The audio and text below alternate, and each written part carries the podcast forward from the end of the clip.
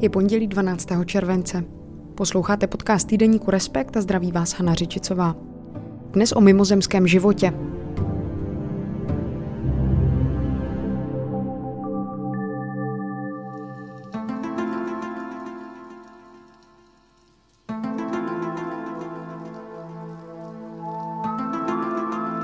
Pentagon's report on UFOs, or UAPs, unidentified aerial phenomena, was released to Congress, and a big takeaway is many of the anomalous objects that appear in the report remain unidentified. Kongres Spojených států přijal novou zprávu o tzv. neidentifikovaných vzdušných jevech, dříve známých jako UFO. Americká vláda chce zjistit, jestli Zemi náhodou nesledují mimozemšťané. Co je vlastně mimozemský život? Kdy se z pseudovědecké senzace stala vážná věc a jak se zkoumání podivných neznámých objektů liší od skutečné vědy? Povídám si o tom s kolegou Martinem Uhlířem, který se tématu věnuje v časopise. Ahoj Martine. Ahoj. Ty si do aktuálního čísla Respektu psal článek o mimozemském životě, ale je to docela seriózní článek, nenajdeme tam ani jednou lítající talíře nebo něco takového, nějaký takový podobný termín. Tak si pojďme přiblížit, o čem tedy mluvíme, když mluvíme o tom takzvaném mimozemském životě. Samozřejmě součástí normálně mainstreamové vědy je nějaké přemýšlení a zkoumání toho, jestli existuje život ve vesmíru jinde než na Zemi Domníváme se, že s velkou pravděpodobností ano, nebo téměř jistotou, alespoň pokud jde o nějaký život mikrobiální, není vlastně, neznáme žádný důvod, proč by se měl vyvinout jenom zde. A nejde jen o zkoumání sluneční soustavy, tam samozřejmě může mikroskopický nějaký primitivní život existovat také třeba na měsících Jupiteru nebo Saturnu, na Marsu. E, v poslední době se přemýšlí o Venuši byť tam jsou dost pekelné podmínky pro život, ale e, také ve vzdálenějším vesmíru, to znamená, známe dnes už více než 4000 planetů jiných hvězd, ještě začátkem 90. let jsme neznali ani jedinou, to znamená, víme, že existují planety i jinde než ve sluneční soustavě, takže ten život by se měl kde vyvinout a a samozřejmě je velká otázka, jestli tam je nebo není.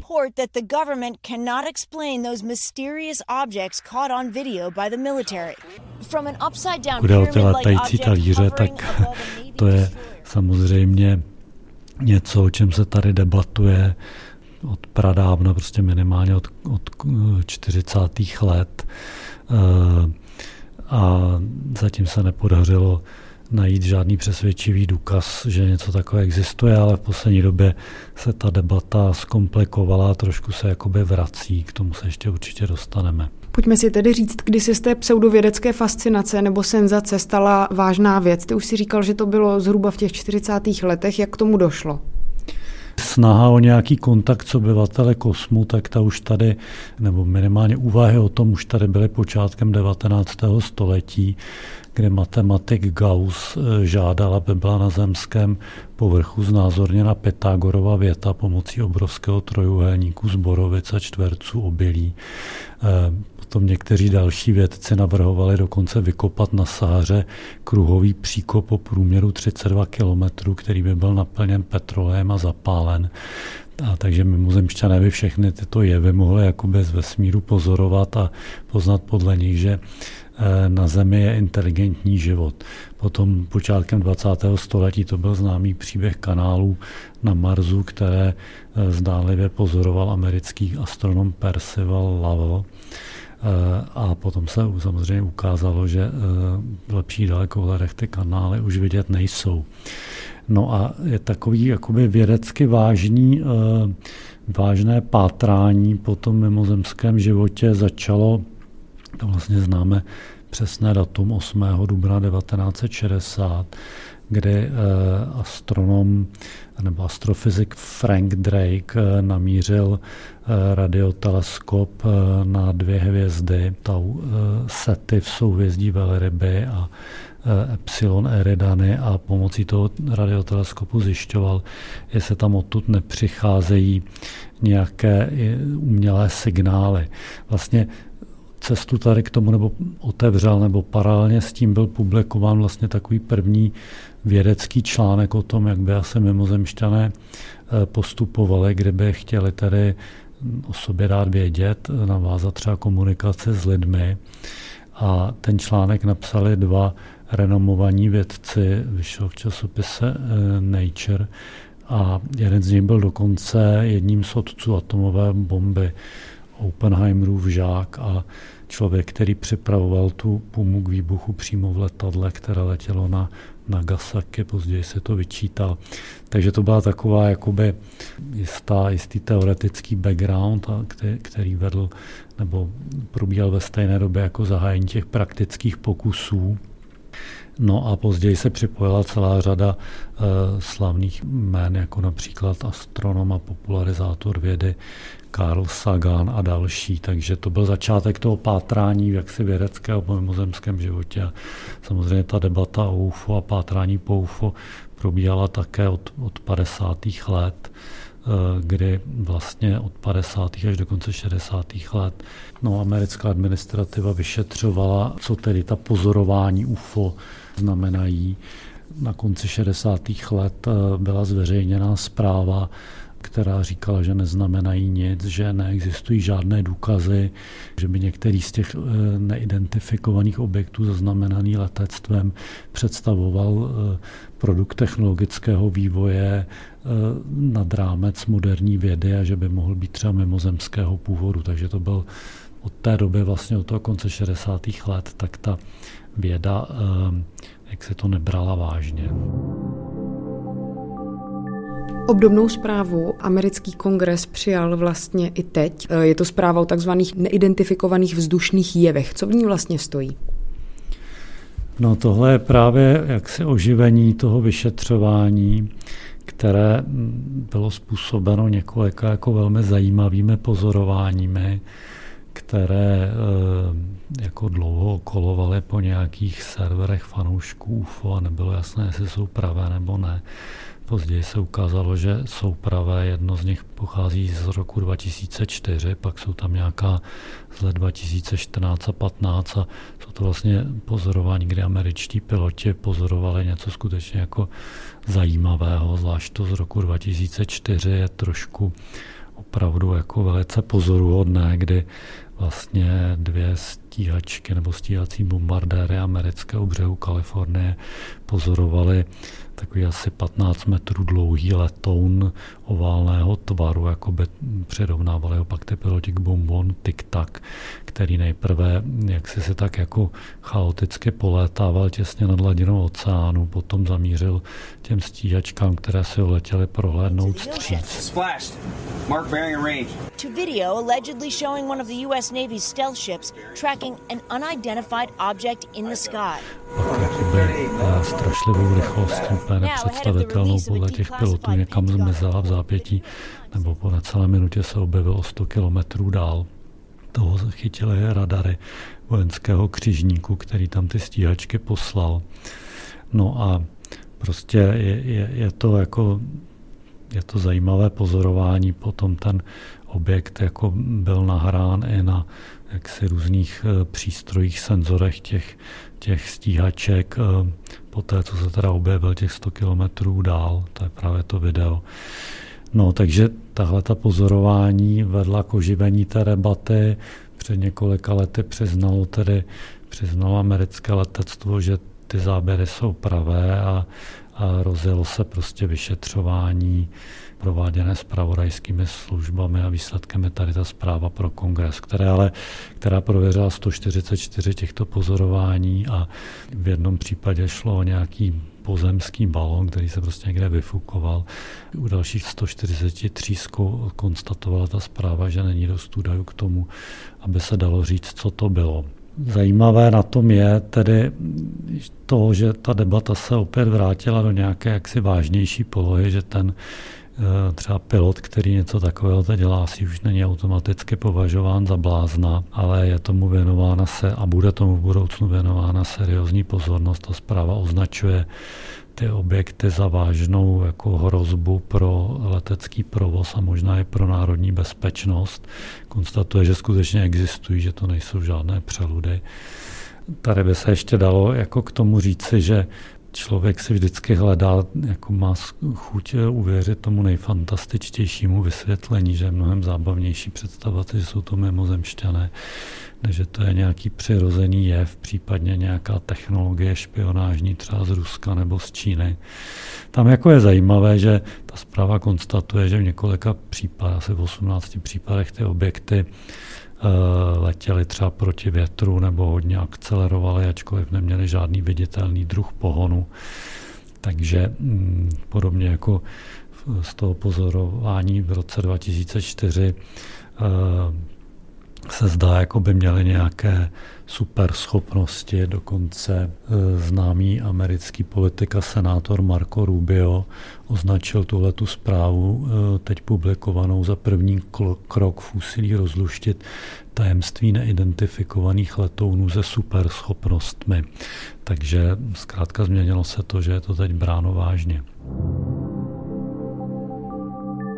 Tak se pojďme vrátit trošku nohama na zem od nějakých fantastických teorií. Jiří Grigar, astrofyzik a astronom, říká v anketě nového čísla Respektu, dosud nevíme, zda existuje mimozemský primitivní nebo dokonce inteligentní život, protože nemáme žádné údaje. V pondělí, středu a pátek soudím, že mimozemský život existuje, v úterý, čtvrtek a sobotu to popírám a v neděli se modlím, aby to konečně někdo vyřešil. Takže eh, v jaké fázi toho řešení právě teď jsme stran mimozemského života? No, jsme v docela pokročilé fázi, nebo dá se věřit, že budeme, protože vlastně ono jedna, která samozřejmě třeba na Mars létají stále sofistikovanější sondy, které uh, mohou tuto hm, otázku vyřešit, jestli tam jsou ně, nebo byly v minulosti nějaké primitivní mikroorganismy pod povrchem třeba, Eh, dá se čekat, že třeba ve 30. letech už dojde konečně k pilotované expedici na Mars, o které se mluví už desítky let. Eh, vždycky se říká, že odstartuje tak za 20-30 let. Eh, ale i průzkum vzdálenějšího vesmíru jako dostane nové jaksi přístroje a nové zbraně. Určitě bude probíhat v následujících dekádách průzkum Eh, Jupiterova měsíce Europa, kde je pod ledem kapalný oceán a potom mm, odstartují eh, do kosmu přístroje, které budou prověřovat ty exoplanety, planety u jiných hvězd. Jeden z nich je eh, Webův teleskop, který by měl startovat už teď na podzem a který také může něco zajímavého ukázat a potom koncem desetiletí by měla odstartovat evropská sonda Ariel, která se přímo zaměří na průzkum atmosfér těch exoplanet. Tam totiž eh, jakoby ten život by po sobě zanechal uh, biochemický podpis v atmosféře těch uh, planet, hlavně kdyby se našla, našla třeba kombinace kyslíku a metanu, tak tam vlastně mm, si lze velice těžko představit, jak by tam ty dva plyny mohly dlouhodobě v té atmosféře existovat bez přítomnosti živých organismů. Space, a final frontier. UFO nebo mimozemský život jsou docela často i náměty různých popkulturních děl, různých uh, rozhlasových her, třeba když vzpomenu Válku světů Orsona Wellese. This world was being watched closely by intelligences greater than man's což je vlastně už skoro 100 let stará rozhlasová hra, různé vymyšlené články, instagrameři často, které sledují, fotí různé divné úkazy na obloze. Máš třeba nějaké ty takové oblíbené věci, které tě zaujaly z popkultury, s tématikou UFO, nebo tě to vlastně vůbec nezajímá? No to se nedá říct, že mě to nezajímá, tak já hrozně rád čtu sci-fi, což s tím samozřejmě souvisí. E, jako problém s tím, e, když přímo mluvíme tedy e, o UFO, jak se o těch fantastických pověstech, že třeba v Americe v oblasti 51 chovají mimozemšťany nebo je tam mají zmražené a podobně, tak to jsou opravdu jako zcela nepodložené spekulace. Žertoval o tom třeba prezident Obama, když nastoupil do Bílého domu, tak potom vyprávěl, tak jsem se zeptal, spolupracovníků z tajných služeb, jestli tedy chováme někde zmrazené mimozemšťany nebo živé mimozemšťany a oni mi odpověděli, no musíme to prověřit a pak řekli, že ne. Tak to byl takový Obamův žert. Tak samozřejmě ta hra Orsona Velese to bylo jako, to byl prostě velmi jaksi zajímavý a možná je trochu nezodpovědný žert. V jeho době tedy si lidé představovali, jak by mohli vypadat Marťané, se mohou zautočit na zemi a proč by to dělali. Takže já to sleduju, zajímá mě to. Jako jistý problém s tím je, že se vždycky jako ukáže, že buď se to jako nepotvrdí, nebo je jasné, že to je hloupost, nebo se ukáže, že prostě existuje při eh, rozené vysvětlení, jako třeba u toho incidentu, teď si pamatuju správně to jméno u Roswellu, což je z roku asi 47 a bylo to pozorování nějakého objektu, který spadl z nebe a vznikly z toho ty pověsti, že prostě americká armáda v Nevadě má mimozemskou loď a podobně, ale byl to jako nějaký jako zcela přirozený přístroj, nějaký balon nebo něco takového. Jak se pak ukázalo, ale tenhle ten mýtus jako od té doby žije vlastním životem a nikdy jim žít nepřestal. Ale kromě toho zajímavé, zajímavých pozorování z těch jako nultých let první dekády, tak eh, třeba je zajímavé, vlastně, jak jsem hovořil o tom, že ten Frank Drake a po něm další jako naslouchali ve smíru na rádiových vlnách, tak se podařilo, eh, tuším v 70. letech, zachytit zajímavý signál ten člověk, co u toho záznamového zařízení, u toho radioskopu tehdy seděl, tak vlastně k tomu záznamu napsal rukou slovo wow. Od, od té doby se tomu říká wow signal. A to je skutečně, zdá se, že jakoby přicházel z dalekého vesmíru.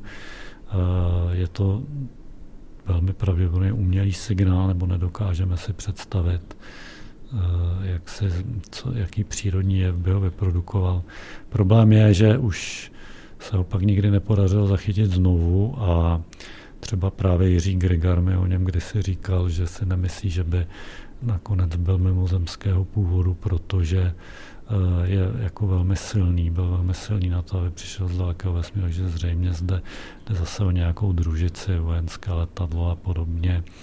Eh, to mimochodem, jak bylo vůbec to první pozorování toho Franka Drakea, tak on namířil ten teleskop nejprve na tu hvězdu v souvězdí Velryby a tam od ní nic jako nezaznamenal, ale pak o pár hodin později ji e, zaměřil na tu Epsilon Eridany a od té přišel úplně ukázkový umělý signál, tak po sebe ty věci koukali, říkali, že je možné, že by to bylo tak jednoduché první pozorování a hned mimozemšťani.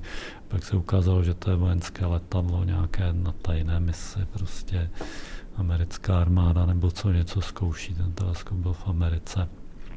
Takže já se na to dívám tak, že když jako věda není schopná, lidi úplně milou spekulace, že ty své všední životy a tajemství a záhady lákají někdo, eh, by se rád prostě ten život, spes, ten život zpestřuje tím, že se třeba zajímá o to, jak žít celebrity, někdo jiný miluje záhady. My všichni máme rádi záhady a máme sklon si prostě je jako vyhledávat a vykládat si věci, které jde vysvětlit mnohem jednodušeji právě pomocí takovýchto záhadných jevů mimozemšťanů a podobně. Ale když věda desítky let tak si nedokáže něco jako potvrdit, tak eh, většinou prostě ten jev neexistuje. Vidíme to Vidíme to eh, opakovaně třeba jako u léku, kde si čas, nebo různých terapií, kde si často je renomovaní věci myslí, že to funguje a pak se ukáže, že to tak není. Prostě mm, jako ta věda má své mechanismy, a když prostě nějaký jev se zdá, že neexistuje, tak velmi pravděpodobně neexistuje. Samozřejmě nemůžeme vyloučit, že tady máme co dočinění s technologií, na kterou je pozemská věda krátká. To konec konců píšeme i teď v tom respektu, jak málo ze záhad vesmíru jsme zatím rozluštili. Takže samozřejmě s jistotou to tvrdit nelze. Je potřeba k tomu přistupovat otevřeně a důkladně to zkoumat, jak teď teda američané to chtějí dělat přistupovat k tomu s otevřenou myslí.